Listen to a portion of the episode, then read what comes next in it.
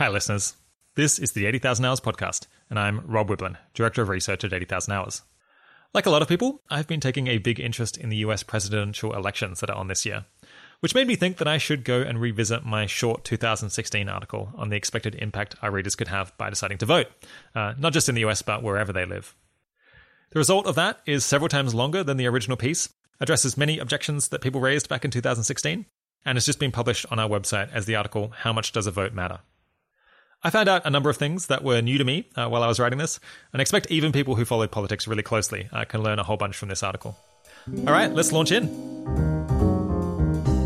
Just 537 votes in Florida would have been enough to change the outcome of the 2000 election, from George W. Bush to Al Gore, a margin of just 0.009%. And that wasn't even the closest one state that year. In New Mexico, the margin was a mere 366 votes. Still, even in Florida in 2000, it was unlikely that one person's vote would make a difference, and most elections aren't as close as that. People most often advocate voting based on civic duty, but is there also a case to be made based on the expected impact of voting? That is, the chance of actually changing an election's result? It turns out that there has been a significant amount of academic research on this topic, so we've gone and applied it to estimate the average value of voting. The answer, just as you might expect, depends a great deal on the circumstances of any given election, and indeed, most votes predictably have no impact at all. However, there are circumstances in which the impact of a vote can be very high.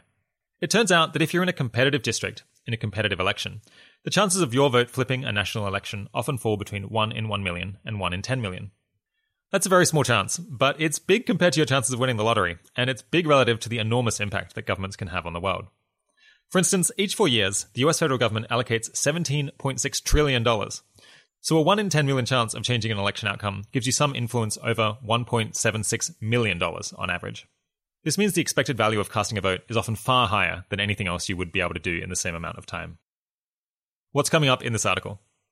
First, I'll investigate the two key things that determine the impact of your vote. One, the chances of your vote changing an election's outcome, and two, how much better some candidates are for the world as a whole compared to others. I'll then discuss what I think are the best arguments against voting in important elections, which is first, if an election is competitive, that means that other people disagree about which option is best, and so you must be at some risk of voting for the worst candidate by mistake. And second, that while voting itself doesn't take that long, knowing enough to accurately pick which candidate is better for the world actually does take substantial effort, uh, effort that might be better allocated elsewhere.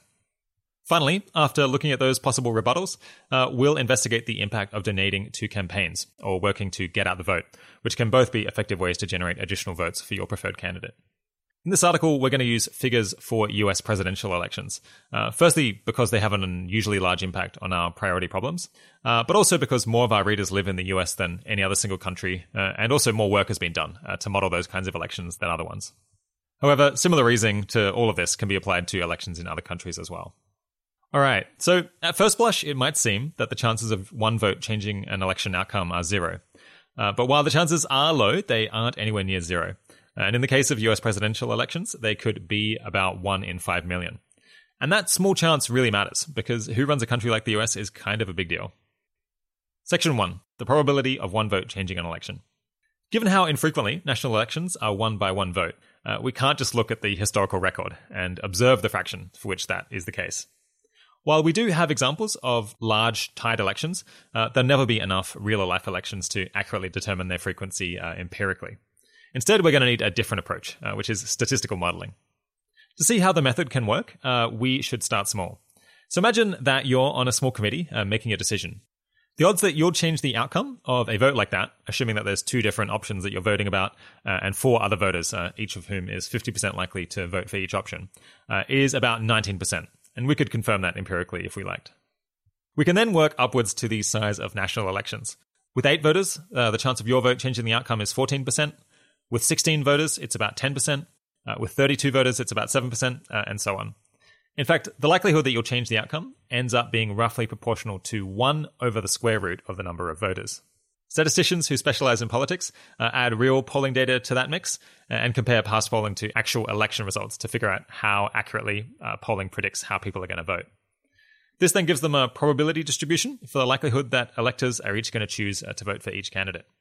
And with all of this information in hand, we can now model tens of billions of elections to estimate how often the entire result uh, would hinge on a single vote. The famous statistician Andrew Gelman of Columbia University has done just this for US presidential elections, which are broken down into states, uh, and has published several papers outlining the results. He found that if you're in a safe state like California, the odds of your vote changing the outcome uh, of a presidential election really is effectively zero. Uh, the model spits out 1 in 100 trillion, but it's very hard to assign meaningful probabilities to something so incredibly unlikely. Something similar to that would be true for voters in very safe seats in the UK or Australia. By contrast, in a small US state, uh, polling around 50 50 uh, in a close election nationally, uh, for instance, New Mexico, uh, Iowa, or New Hampshire in the 2000 elections, the probability of one vote changing the outcome could get as high as 1 in 3 million. The article Vote for Charity's Sake offers a nice overview of this research, and we've stuck some details in a long footnote in the uh, article, which you can find on the website. In a wider range of possible tipping point states, in reasonably close elections, the probability is lower and closer to about 1 in 10 million. Note that what matters here isn't the state which is polling uh, the closest, but rather states that might put someone over the edge of winning the election uh, as a whole, uh, so called tipping point states. If one candidate is ahead nationally, then they'll probably be ahead in the tipping point state as well. As of October 14, 2020, uh, when I'm writing this, Joe Biden's substantial lead in public opinion polls means that Gelman's modeling indicates there are only four states uh, where the odds of one vote changing the outcome is greater than 1 in 10 million. Uh, those are New Hampshire, Pennsylvania, Wisconsin, and Michigan. However, uh, perhaps unexpected finding is that even when an election doesn't look that close, the probability of one vote changing the outcome in a potential tipping point state rarely falls to less than half of what it would be in a very close seeming election. And the reason for it is that opinion polls are just off and off by a large margin. Uh, so when an election is close, we can't rule out uh, it being a blowout for one side. And similarly, even when a candidate seems to be substantially ahead, we can't confidently rule out the election being close. In the UK or Australia, uh, an equivalent analysis would look at the likelihood that a party gains a majority in Parliament by one seat, uh, and that that seat is then won by one vote. The factors that push up the leverage of each voter are firstly, an election being close to 50 50 nationally, secondly, an election being close to 50 50 in a given tipping point seat or other voting region, thirdly, us being able to accurately determine which elections are closest, Fourthly, being able to accurately identify which seats or regions are the closest, uh, in which case expected voting influence becomes concentrated in just those places and away from other places. And finally, uh, there being fewer total voters. Australia has a tenth as many voters as the US, and the UK has a fifth, which, all else equal, uh, would make each vote two or three times more likely to flip the outcome of a close election. Polling is similarly precise in all of these different countries, and the likely tipping point seats in US, UK, and Australian elections all contain a similar fraction of the population, uh, 10 to 20%. So power is concentrated in a similarly sized subset of voters. So from the above, we can anticipate that in a similarly tight election, in a tipping point seat, the odds of a vote changing the outcome would be a few times higher uh, in those countries, Australia and the UK, uh, than it is in the US. And a similar analysis uh, could be applied to other elections as well. A common objection to this line of reasoning is that if an election is as close as one vote, it will be rerun or decided by the courts anyway, and so a single vote can never actually make a difference. To see how this is mistaken, you need to conceptualize the vote margin in large elections as shifting the probability of each candidate winning. If you're ahead, each extra vote makes you more likely to win without a court battle or a, an election rerun. And if you're narrowly behind, each extra vote increases your chances of successfully disputing the result. So long as we're unsure what the exact vote margin is going to be, the expected impact of each extra vote remains the same as it would be if all its impact were entirely concentrated on a perfectly tied election. All right, uh, now that we have a sense of the likelihood of swinging an election, we need to know how valuable it would be to do so. Part 2 How much does it matter who wins? Compared to the likelihood of a vote changing the outcome of an election, uh, how much it matters who wins is harder to quantify, uh, depends more on your values, and also varies widely depending on the candidates running for office. But a quick scan of the numbers and issues at stake suggests that the impact will often be substantial. In most rich countries, governments tax and spend 25 to 55% of a country's GDP. As a rule of thumb, you can roughly think of them as directing a third of a country's income. That's enough money per person and per vote that positively influencing how it's spent can be important enough to offset the low chances of any given vote swinging an election. Again, using US elections to illustrate, over each four year term of a president, the US federal government will spend about $17.6 trillion. Written out as a number, that looks like 17,600,000,000,000,000,000. Uh, and that's $53,000 for each American, or $129 for each vote that was cast in 2016. If you multiply all that spending through a 1 in 10 million chance of changing the outcome in a swing state such as New Hampshire, it comes to $1.75 million.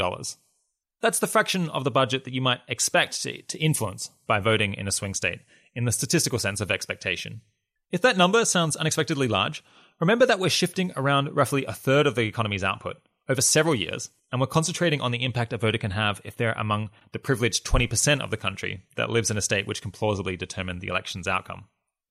In the US's state based system, 80% of individual voters uh, can't hope to change the outcome. That leaves the remaining 20% with about five times the leverage that they would have otherwise.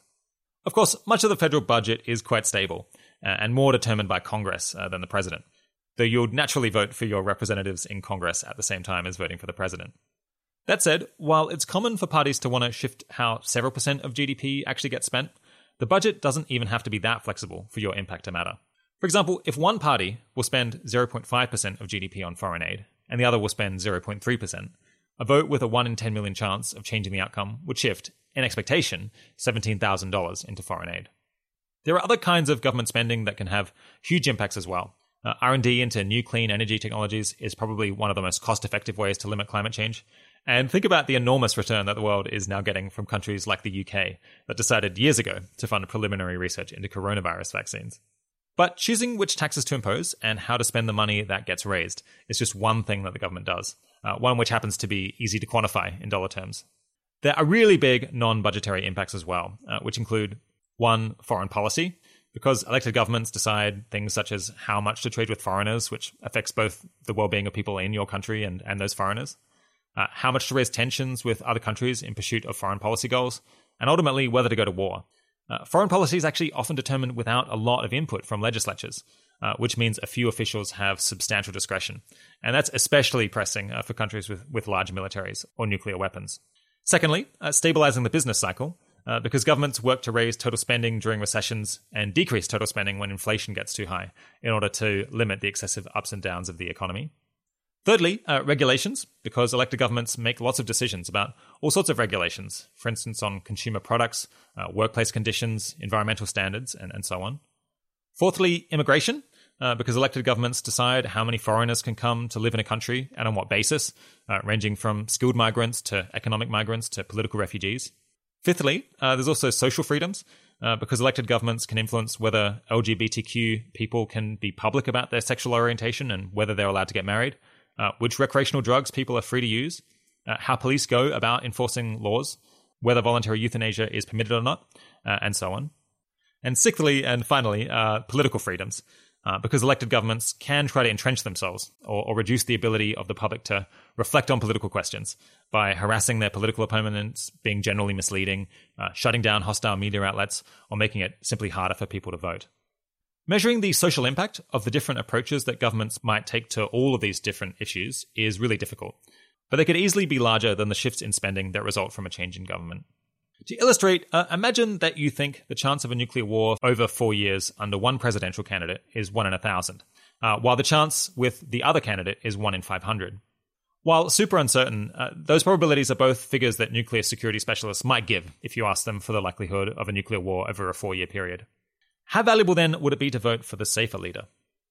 To answer this, we can think about how much society would be willing to pay to avoid a nuclear war.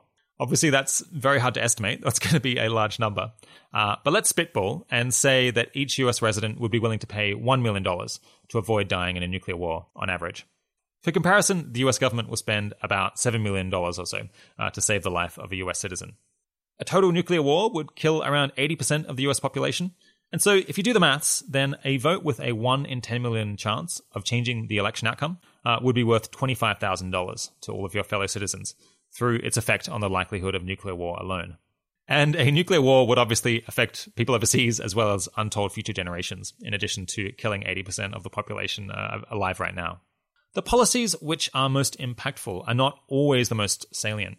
Uh, for example, George W. Bush's famous choice to pursue the Iraq War resulted in the removal of Saddam Hussein, though at the cost of hundreds of thousands of civilian lives and, and trillions of dollars in military spending.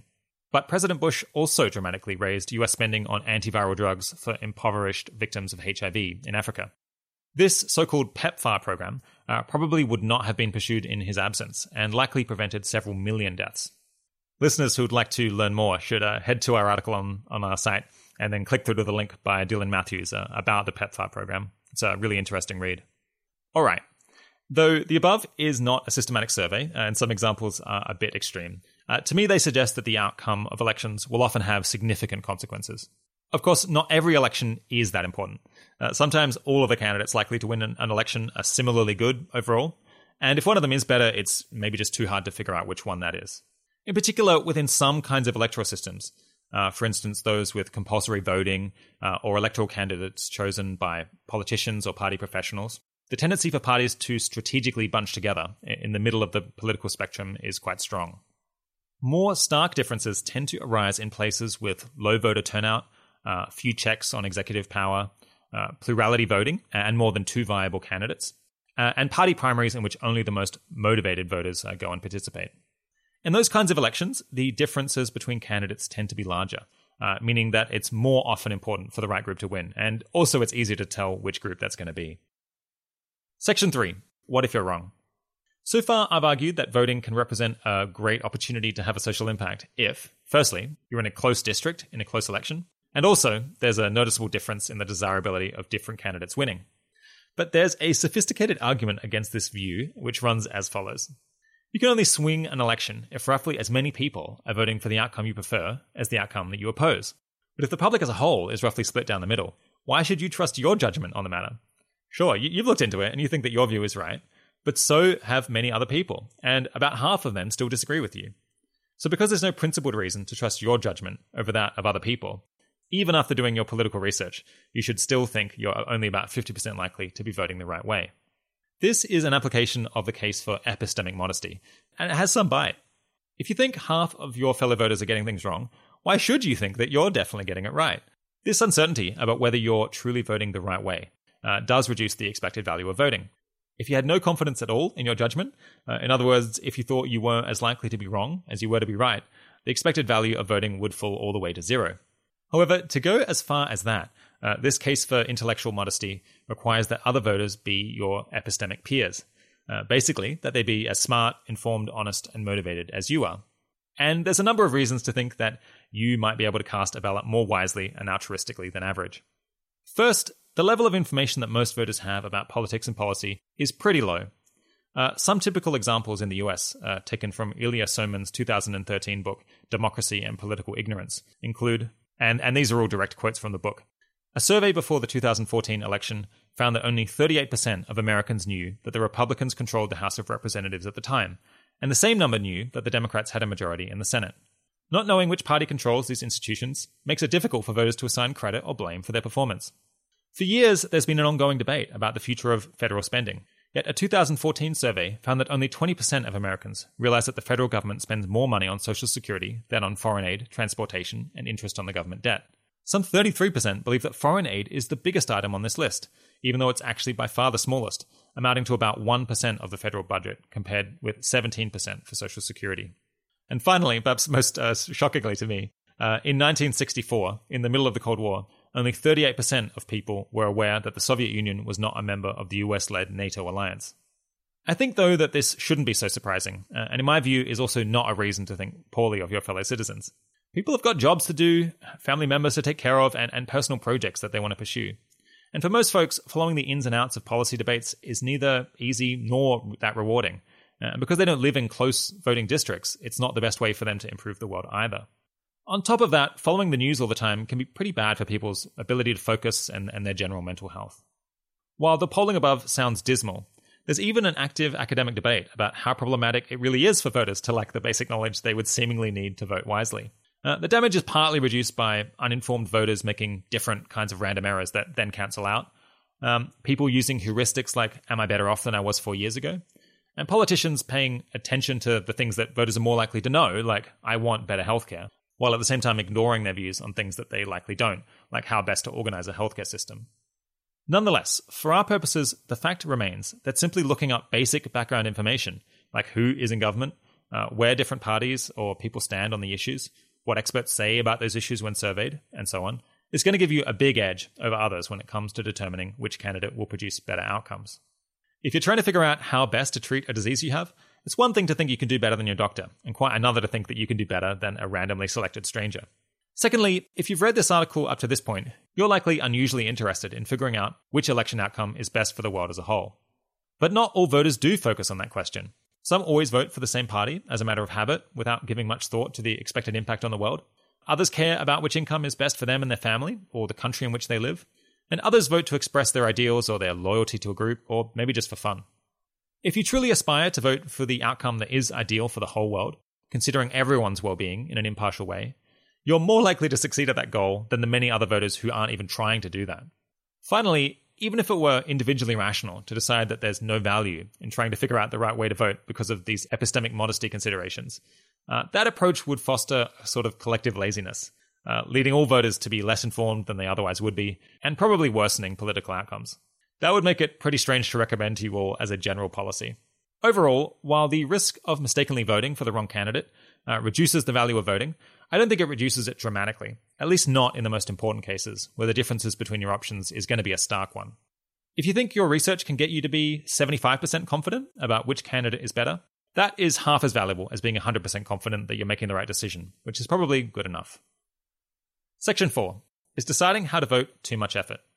While we haven't been able to place a clear dollar value on a vote in a close district in a close election, we saw that in the US, each of these votes influences more than a million dollars worth of government spending and could have the same or greater impact uh, in other ways.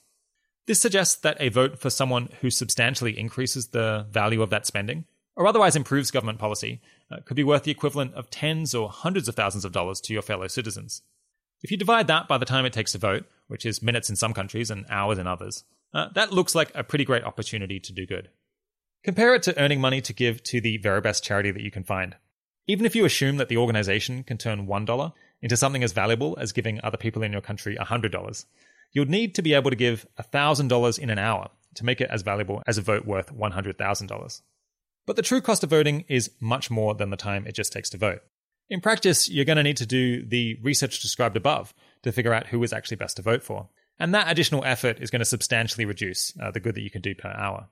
Some people, unfortunately, like myself, uh, are going to follow politics and policy and form views about who is best to vote for, uh, regardless of any of these altruistic considerations. Uh, for them and me, figuring out how to vote is not an additional cost beyond what we're doing anyway. They might even find the process fun or energizing for its own sake. But others don't like politics and wouldn't spend any time on it unless they felt it was their moral responsibility to do so. For those people, we can think of each hour spent deciding who to vote for as substituting for an hour of work or study that they could have otherwise directed towards improving the world. How long does it take to decide how to vote? It's going to depend a lot on the election and how difficult it is to analyze the issues at stake. In some countries, one party is clearly far more focused on the well being of the world as a whole, or simply far more competent uh, than the other. But in other countries, it's legitimately hard to tell which outcome is going to be best. Hypothetically, we can imagine someone who doesn't follow politics at all in between elections, and then tunes in to make a decision on who to vote for, uh, and starts reading to try to make an informed choice. If this would require them to do the equivalent of a week's work, uh, it would increase the effective cost of voting 10 to 100 fold. If they're in a high impact job already, working to solve a pressing global problem, it would be easy to see how it could be better for them to remain focused on the work in which they're most specialized and leave politics to other people. Depending on someone's salary, working for a week and donating the money to an effective charity could also easily be more impactful than doing a week's worth of research and then casting a vote.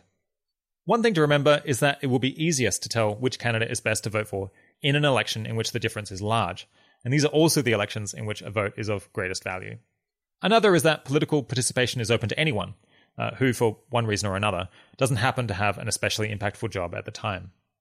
Finally, you always have the option to just save your time uh, and defer the decision of who to vote for to someone whose judgment you trust. It's hard to give general advice here, uh, because in addition to all the variables like election closeness discussed above, individual voters' opportunity costs vary a great deal as well. But if I had to give a rule of thumb, I would say if you already follow politics well enough to vote wisely, and you'd be voting in a close election, uh, it will usually make sense to vote. But if you wouldn't follow politics except in order to have a social impact, and you have the opportunity to instead spend the requisite time specializing in a high impact job working on a pressing problem, or earning to give for effective charities, or something similar to that, that will often be the better way to spend your time. Section 5 How much does it cost to drive one extra vote? What if you think the outcome of an election is important enough that you want to do more than just vote yourself? For most of us, the low hanging fruit is to contact friends and family in competitive districts, encourage them to vote, and make the case for our preferred candidate. Unsurprisingly, uh, research shows that personal appeals from friends and family have a big impact. That's 10 times or greater than the impact of an appeal from a stranger. But having exhausted your friends, you might decide you want to give money to a campaign as well. How much do you have to give to get your candidate one extra vote? With billions of dollars spent on political advocacy in the US each year, this has been the focus of substantial research. Because campaigns can randomly target get out the vote efforts on some voters and not others, and then see how much more likely those voters are to show up on the electoral rolls.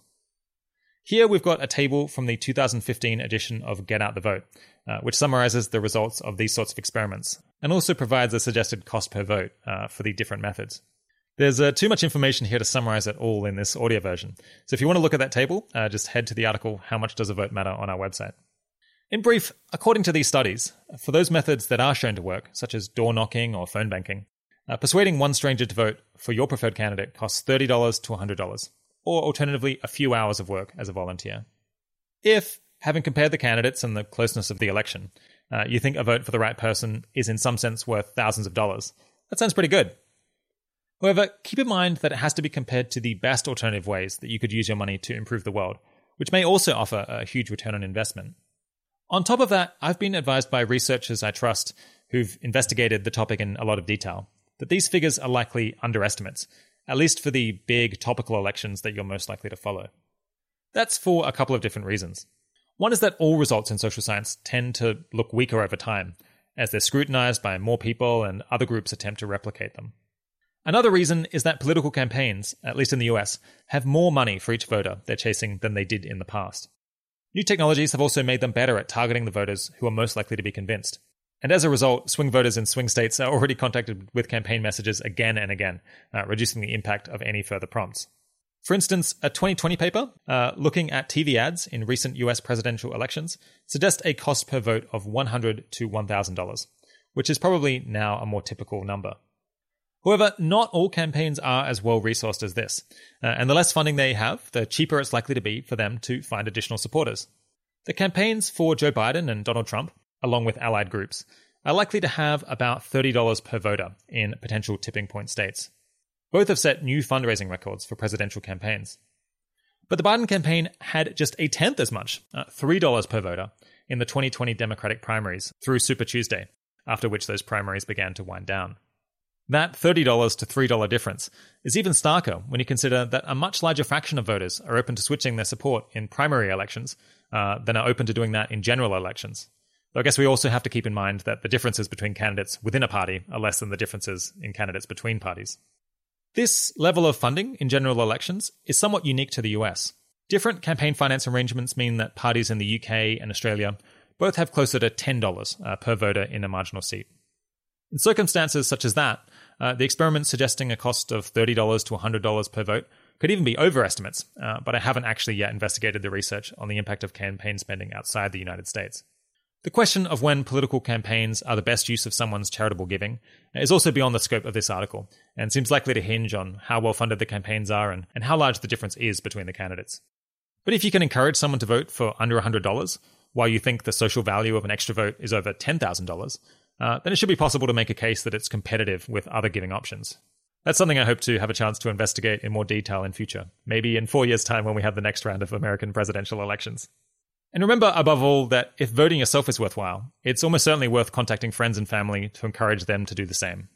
One experiment I saw suggested that being contacted by someone they knew increased the probability of someone turning out to vote by 10 percentage points. Probably in reality, the effect isn't as large as that, but nonetheless, uh, there is good evidence that people are, are really quite likely to be influenced by appeals from people they know. Section 6. Overall, is it altruistic to vote? The answer is clearly yes, at least under the following conditions. One, that the election concerns important issues, such as the allocation of large amounts of money or the foreign policy of a country with a large military. Two, that one candidate is substantially better than the other, and that you're in a position to know which one that is. And three, that the election is somewhat competitive, and you're able to vote in a competitive seat or district or state. In a situation like that, the hour that you spend voting is likely to be the most impactful one of your entire year, and could on average get you some influence over how hundreds of thousands or millions of dollars get spent. For this reason, I vote whenever I get the chance. When they go and vote, uh, some of my friends feel really nervous about whether they're voting for the right person. And while there's a lot that they and I don't know about politics and policy, uh, surveys on how much the public knows about policy issues suggest that they're a lot more informed than the average voter. And so the input should increase the odds of the better candidate winning. When it comes to voting, we shouldn't make the perfect the enemy of the good. All of that said, I do actually respect people who consciously opt out of following politics uh, in order to preserve their focus on other important work that improves the world. As I know well, uh, following politics and developing informed views about these issues uh, can absorb a great deal of time. While spending one hour voting is often extremely impactful, uh, spending hundreds of hours tracking politics in between elections uh, probably isn't, at least if you aren't regularly taking action based on what you're learning. Finally, while persuading other people to vote takes more time or money than simply voting yourself, in elections where you're confident one candidate is much better for the world than another, joining or donating to a political campaign may also represent a high impact way of improving the world. All right, thanks for sticking with me through to the end of that article. You can find a few more details and calculations uh, in the article on our site, uh, which is at 80000hours.org slash articles slash how much does a vote matter, uh, with a hyphen between each of those words. If you've got a friend who would be curious to read this article or maybe is wrong about the topic of voting, do send it on to them. Uh, you'd be doing me a big favor. Otherwise, we'll be back with a new episode of the 80,000 Hours podcast before too long. Have a great one.